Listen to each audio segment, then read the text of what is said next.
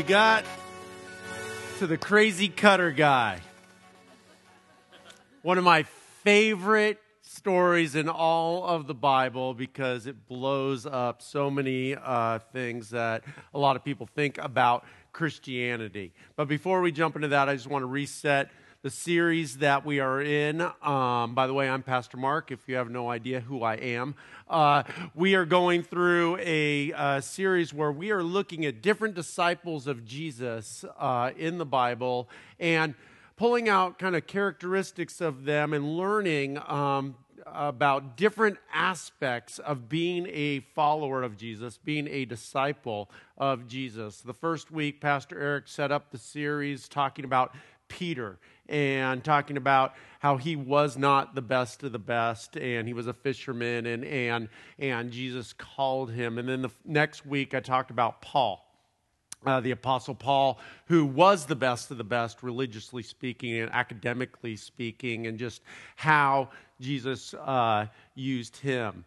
And uh, today, again, we're talking about the crazy cutter guy and uh, really just a, uh, a really interesting story. But last week I, I, I, mentioned that all the people that we were talking about, that we're talking about them not because of what they didn't do, not what they uh, abstained from, not uh, but what they did do, how they actively followed God and they took steps out and they took uh, chances.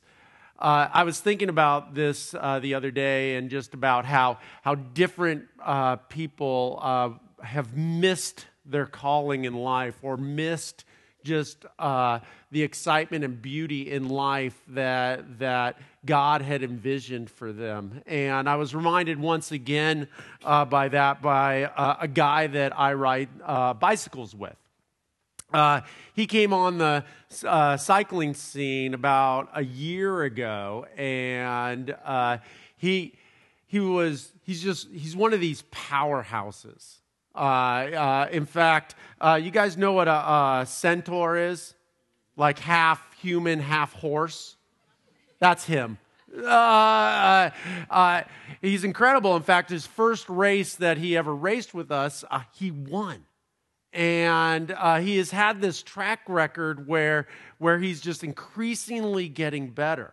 And i was like who is this guy? And i and um, just the other day i got to hear his whole story. And i'm like where did you come from?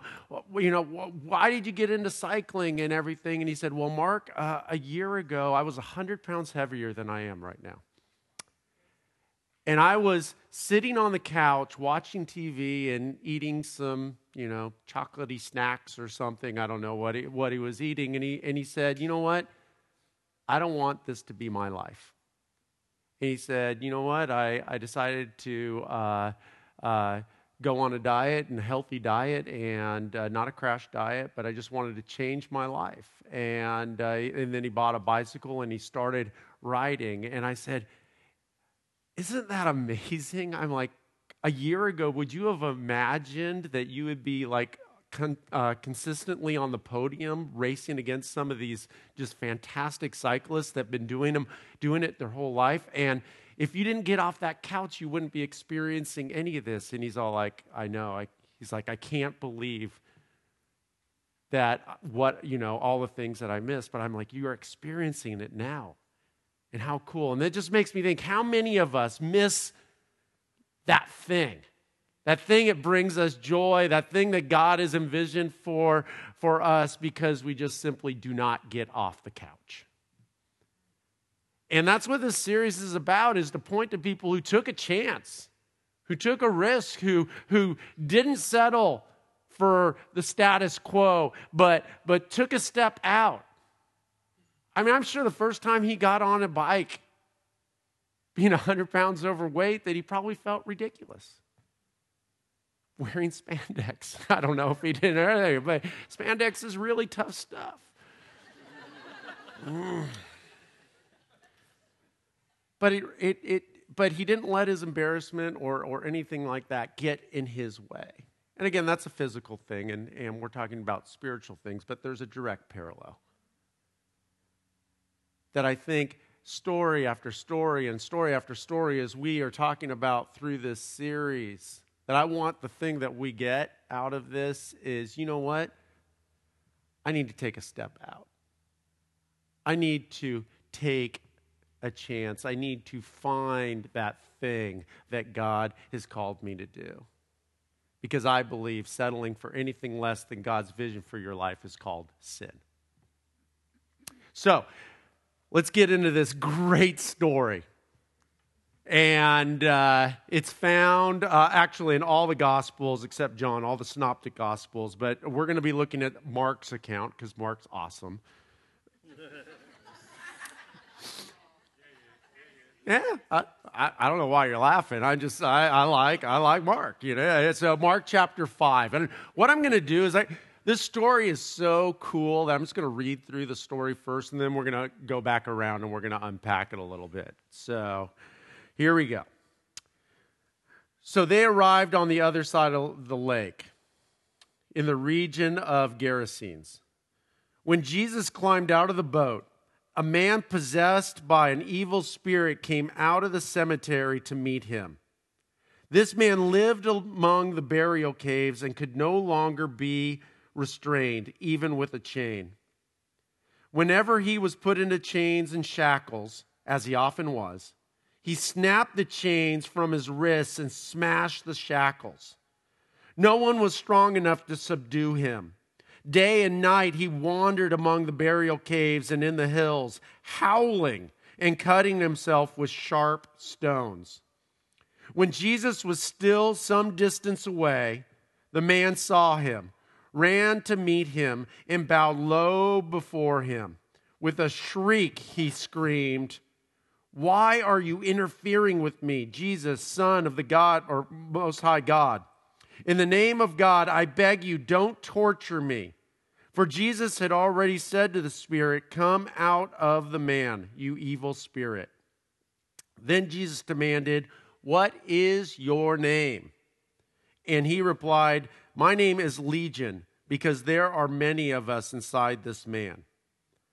There happened to be a large herd of pigs feeding on the hillside nearby.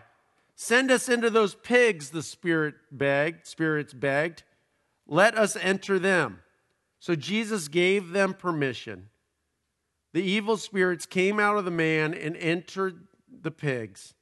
And the entire herd of about 2,000 pigs plunged down into the steep hillside inside of, uh, into the lake and drowned in the water. The herdsmen fled to the nearby town and the surrounding countryside, spreading the news that they, as they ran. People rushed out to see what happened. A crowd soon gathered around Jesus, and they saw the man who had been possessed by the legion of demons. He was sitting there fully clothed and perfectly sane, and they were all afraid. Then those who had seen what happened told the others about the demon possessed man and the pigs. And the crowd began pleading with Jesus to go away and leave them alone. As Jesus was getting into the boat, the man who had been demon possessed begged to go with him. But Jesus said, No, go home to your family and tell them everything the Lord has done for you and how merciful he's been. So the man started off to visit the ten towns of the region and began to proclaim the great things Jesus had done for him. And everyone was amazed at what he told them. You guys pray with me? Dear God, as we look into this story, uh, as bizarre as it is uh, uh, for us in the 21st century here in, in Tallahassee, help us just uh, just realize why this is such an important story, so important that that it was recorded in all three synoptic gospels. That that there's something here for us that that you want us to know there's some aspect of, of discipleship that, that this man, as messed up as he was, that we can learn from. We love you, Lord. In Jesus' name, amen. So, there's a lot going on here, and uh, some of it is definitely going to need a little bit of explanation. So, I mean, the first the first thing is that that we have this kind of sequence of events, and if you notice in in verses six through nine that that uh, obviously Jesus had had told the demons to to leave before and they refused. And i think that this is an interesting kind of statement because it says right here that with a shriek he screamed why are you interfering with me jesus son of the most high god in the name of god i beg you don't torture me for this jesus had already said to the spirit come out of the man you evil spirit but he didn't and I think that there's something going on here that, that, that really challenges us. Like, why, why didn't the Spirit obey Jesus immediately? And I think that, you know, as I've read uh, different commentaries and things, and different, different uh, uh, theologians and scholars have some different ideas on this, but, but the reality is is when I when I come back and I and I look at scripture and when there's a question about about scripture, I always ask myself, you know, when something doesn't make sense, you know, what you know how how does Jesus' action or anything in, in scripture that don't that doesn't make sense to me how how does how does this build restore um, uh, or begin a right relationship with God, people, or creation. And I think that looking through that lens is extremely important to this story. Otherwise, it'll be very difficult to understand. And here we have that, that we don't know what's going on in the, in the spiritual world and everything, but there's a, there's a conversation, there's this, there's this struggle between good and evil, there, there's this epic battle between the unseen world and, and the Son of God. And one thing that we do see is this, this establishment of that the enemy is looking to control humanity. And Jesus is looking to free us. And you have to then take a step back and say, at what cost? At what cost, if, if Jesus forced the issue uh, to have the demons uh, leave the man unwillingly, how, what, at what state would that have left that man? And I don't know. And you probably don't either. And I don't think any of us know. But I, but I think this goes to a trust issue in Jesus. And I think that this whole story really speaks to do we believe that Jesus is the Son of God and knows better than us? And at this point, I like in, in the way that I read Scripture, that, that I read this as, you know what? That Jesus is interacting with the enemy for the good of that man and the good of us to teach us something. So in verse 9, then Jesus demanded, What is your name?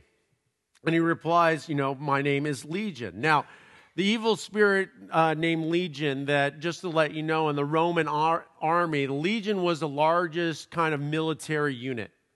And that was between 3,000 and 6,000 soldiers. So I don't know if this is literal.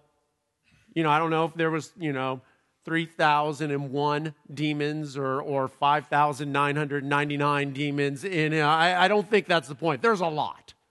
Like this guy was possessed, and uh, and that he had become a reservoir that that the enemy could uh, could be in. And uh, so in verse 10, it continues on and says, The evil spirits be, uh, begged him again and again to uh, not send them to some distant place.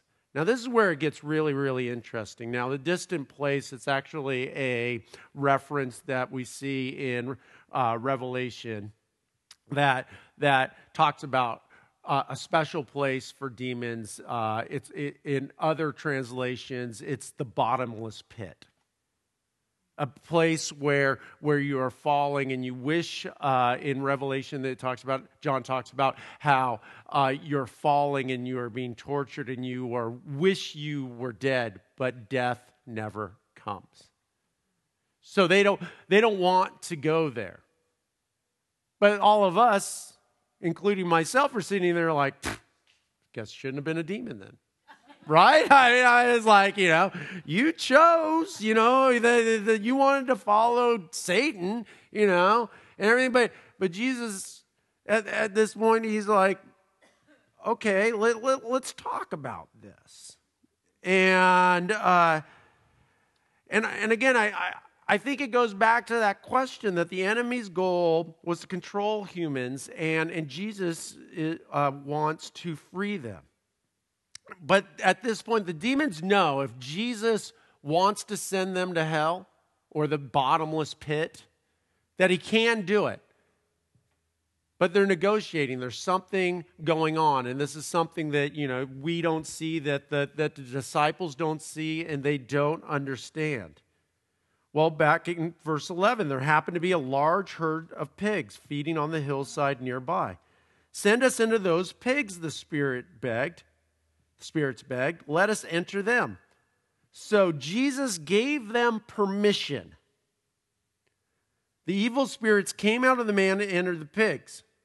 And the entire herd of about 2,000 pigs plunged down into the steep hillside into the lake and drowned in the water. So that begs the question why did Jesus grant the demon's request, right? To go out of a man into about 2,000 pigs, and then they took a, a flyer right off the cliff and then died. And again, this is in Matthew, Mark, Luke, not John, but Matthew, Mark, and Luke in, in the gospel account. And none of them know why. None of them give a reason why because they don't know. But I think one thing is clear that it's difficult for us in the 21st century, you know, in the age of PETA, to, to, to, you know, go like, gee, why did Jesus, you know, cast these demons into these pigs? And, and, and, and basically, I mean, you think about the, not only just kind of like the, the pig thing, but then just the economic impact that it had on um, that region. And and and just you know the the, the choice or the the measure of, of values that are going on. And you wonder why why he cho- chose to do that when he could have just sent them to hell and healed the crazy guy and won the support of the village and became the, the Gerasenes' hero.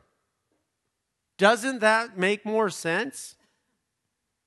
Because that's what would happen if Jesus said, Yeah, so, sorry, demons. Sorry, legion, to the bottomless pit, the pit of despair. You know, you go, right? A little Princess Bride there for you.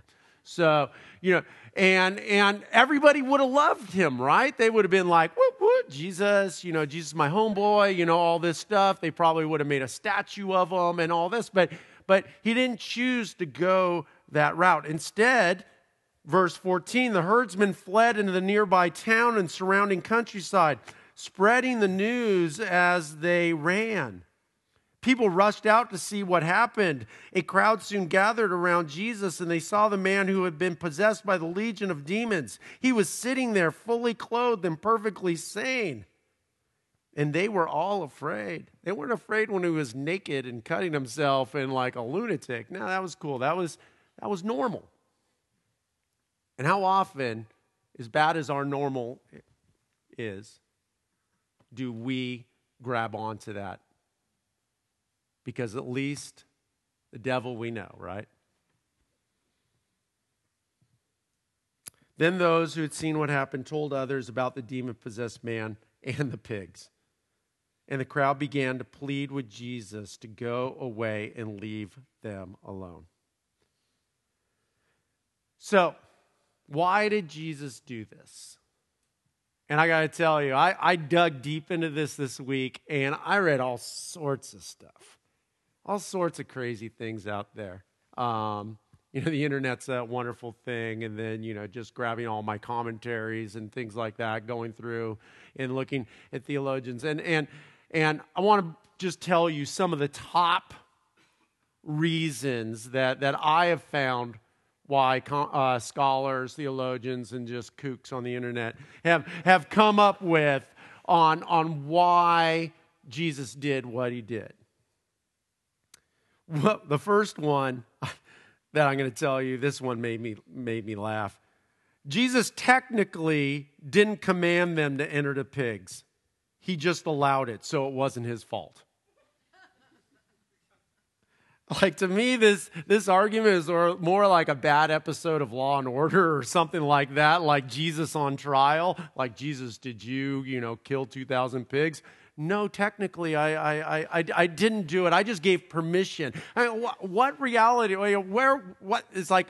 That didn't tell us why. That's like trying to get Jesus off the hook and making Jesus's behavior okay. And that's one of the things that I cannot stand is when we try to make Jesus's actions okay for people, palatable. Sometimes Jesus does some things that are really hard for us to understand. And I think we need to to part of discipleship is to wrestle with that and to uh, follow Jesus regardless. The next one that is pretty normal out there is Jesus was trying to punish the uh, Gerasenes, uh, the region, for breaking the Mosaic law.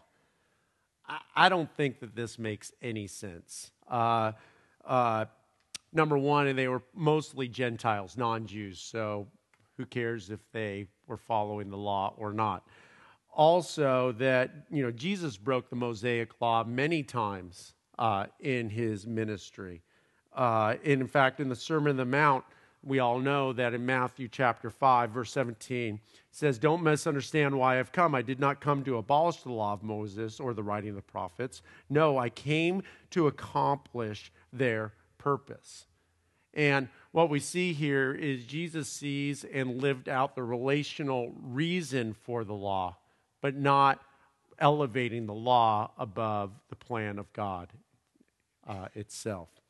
And then Second, uh, in Acts chapter 10, Jesus tells Peter, shows him a vision of all, you know, like all this wonderful barbecue and all this kind of stuff of pigs and catfish and, and everything. Basically, it was kind of a vision of Tallahassee. And, uh, and, and said, man, all of this is good and you you go ahead and eat it and peter was all like no no i've never eaten any of that stuff and he's like don't don't say, you know, don't say is bad what I say is good. So there's a whole consistency thing here.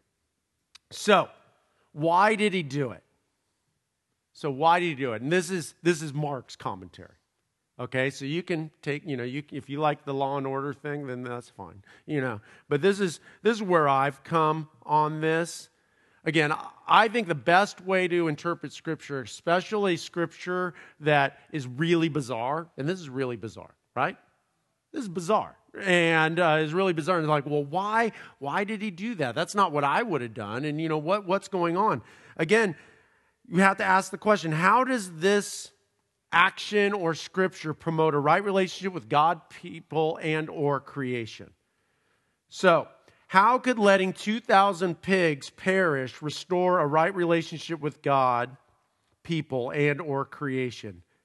Knowing, number one, that, that Jesus did not strictly follow the law of Moses, but he followed the intent. Two, Jesus later instructed Peter that pulled pork is delicious, right? And three, Jesus came to invite Jews and Gentiles alike to a restored relationship with God, people, and creation. And I, I think that the unwritten kind of fact in all of these things was something that the disciples did not know, that I think that actually we do know. Now, I'm not going to claim that I know the answer, but I'm just, I, I'm, I'm taking us through an exercise of just relationally interpreting this scripture, okay? Because I don't know. Nobody knows why Jesus did what he did. But this is, this is kind of what I think. Isn't it more plausible that destroying those 2,000 um, those 2,000 swine, pigs, even though there was a, a dramatic financial or economic uh, impact to that region at that time, that perhaps Jesus, being the Son of God, knew something that nobody else knew. And I want to fast forward, forward us to 2009. Anybody know what happened with pigs in and, uh, uh, in 2009? Swine flu. Swine flu. Pandemic eh, that, that ended up killing worldwide 579,000 people. That over uh, a million, uh, way over a million pigs were had to be ki- destroyed in order for um, in order to get the containment of the H1N1 virus that was going around and, and killing people. Now, I have no idea. But knowing that, that, that Jesus is the Son of God and that he did things to, to restore God to himself and, and uh, bring a right, a right uh, balance in, in creation, isn't it plausible that there was something wrong with these 2,000 pigs? Something that, that nobody could see, but he knew. And he actually took this opportunity to essentially put an economic, uh, take the heat for what was actually much better for the whole region as a whole because if those pigs infected other pigs and, and all of this, that there would have been great death and destruction. And maybe that would have even spread through the whole region and would have impacted the whole mission of why Jesus came. And, you know, again, I don't know, but I think this goes to answer a question Who knows better? you or God. When, when you know you get upset about God giving permission for bad things to happen in your life. And this is exactly what this scripture is talking about, right? Jesus gave permission to the legion of demons to enter in a herd of pigs.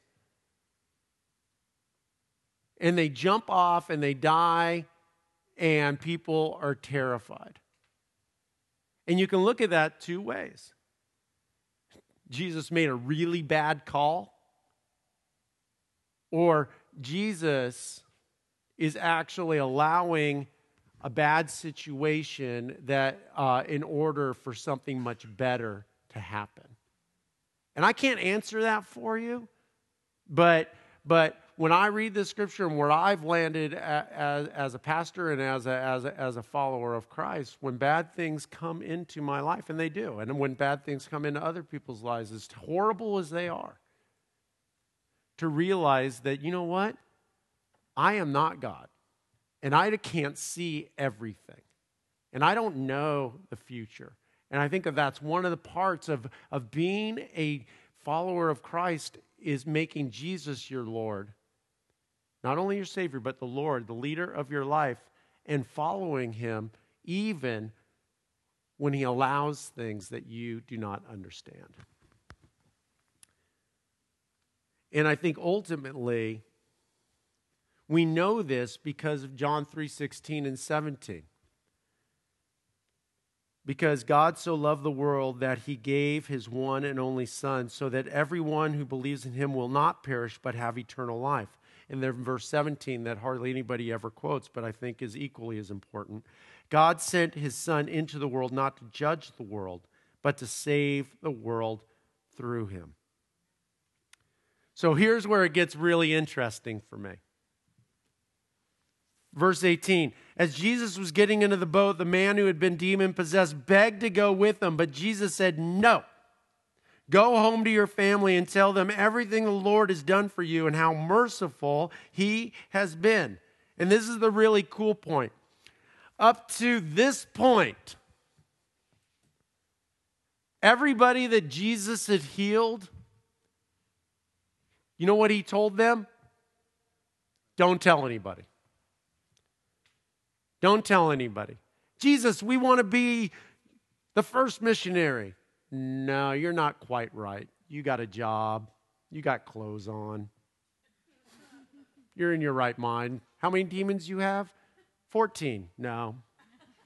That's not nearly enough.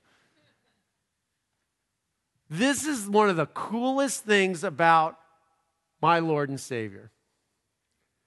That the person that he chose to be the first missionary of our faith was a naked, cutting, gr- grave living lunatic. Jesus like, You're the guy I've been looking for, right? You're perfect. Like, it, Peter, look at this guy, right? Man, he makes you look good. You know, yeah. So I think that this is so telling about Jesus. So telling about Jesus that Jesus does not use the same metrics that humanity uses. That Jesus' criteria for discipleship is not resume based, but it is revelation and restoration based. That Jesus will take our past pain and our hurts, and that He will entrust those things to us to be His agents, His ambassadors for relational restoration. And I think the beauty of Jesus choosing this crazy, cutting, grave, living, naked guy as the first missionary, as a social outcast, that it takes away any excuses that we may have. When we are called by God, and we're all called by God, to take that step, to get off the couch, to get on our spiritual bike and run the race or cycle the race or whatever, mixed metaphors, sorry. that we all can come up with excuses, but this, this account, I think, takes it all away. In fact, our whole faith journey has been paved with drunks, adulterers, murderers, persecutors. That our faith legacy and our Lord says, you know what? I choose you. And if you trust in me, that I can take every hurt, every pain, everything that's ever been done to you, every, every heartache that you have ever experienced, and if you entrust those to me, that I can use them to bring healing and restoration to others. And that is one of the beautiful invitations about Jesus.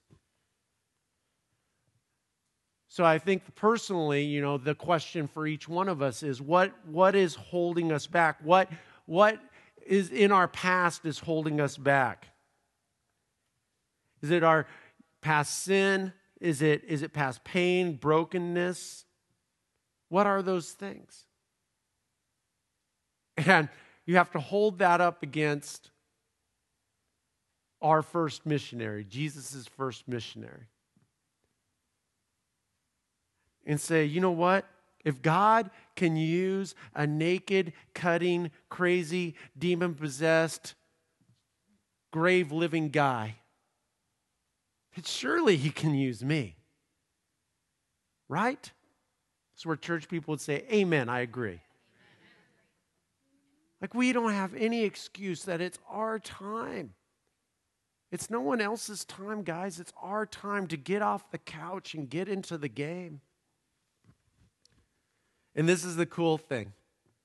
So the man started off to visit the 10 towns of that region and began to proclaim the great things Jesus had done for him. And everyone was amazed at what he told them. And many scholars believe that this was the beginning of, of the invitation of God coming right, and the message that the Messiah has come not just for the Jews, but for the Gentiles as well. That this is the this this is ground zero of the Jesus movement that led to you and I being here today. I just want to leave you with this because this is what I believe that that the crazy naked cutting guy teaches us about discipleship. And I want to read 2 Corinthians chapter 5 to you in verse 13. If it seems we are crazy, he would qualify, right? It is to bring glory to God. And if we are in our right minds, it is for your benefit.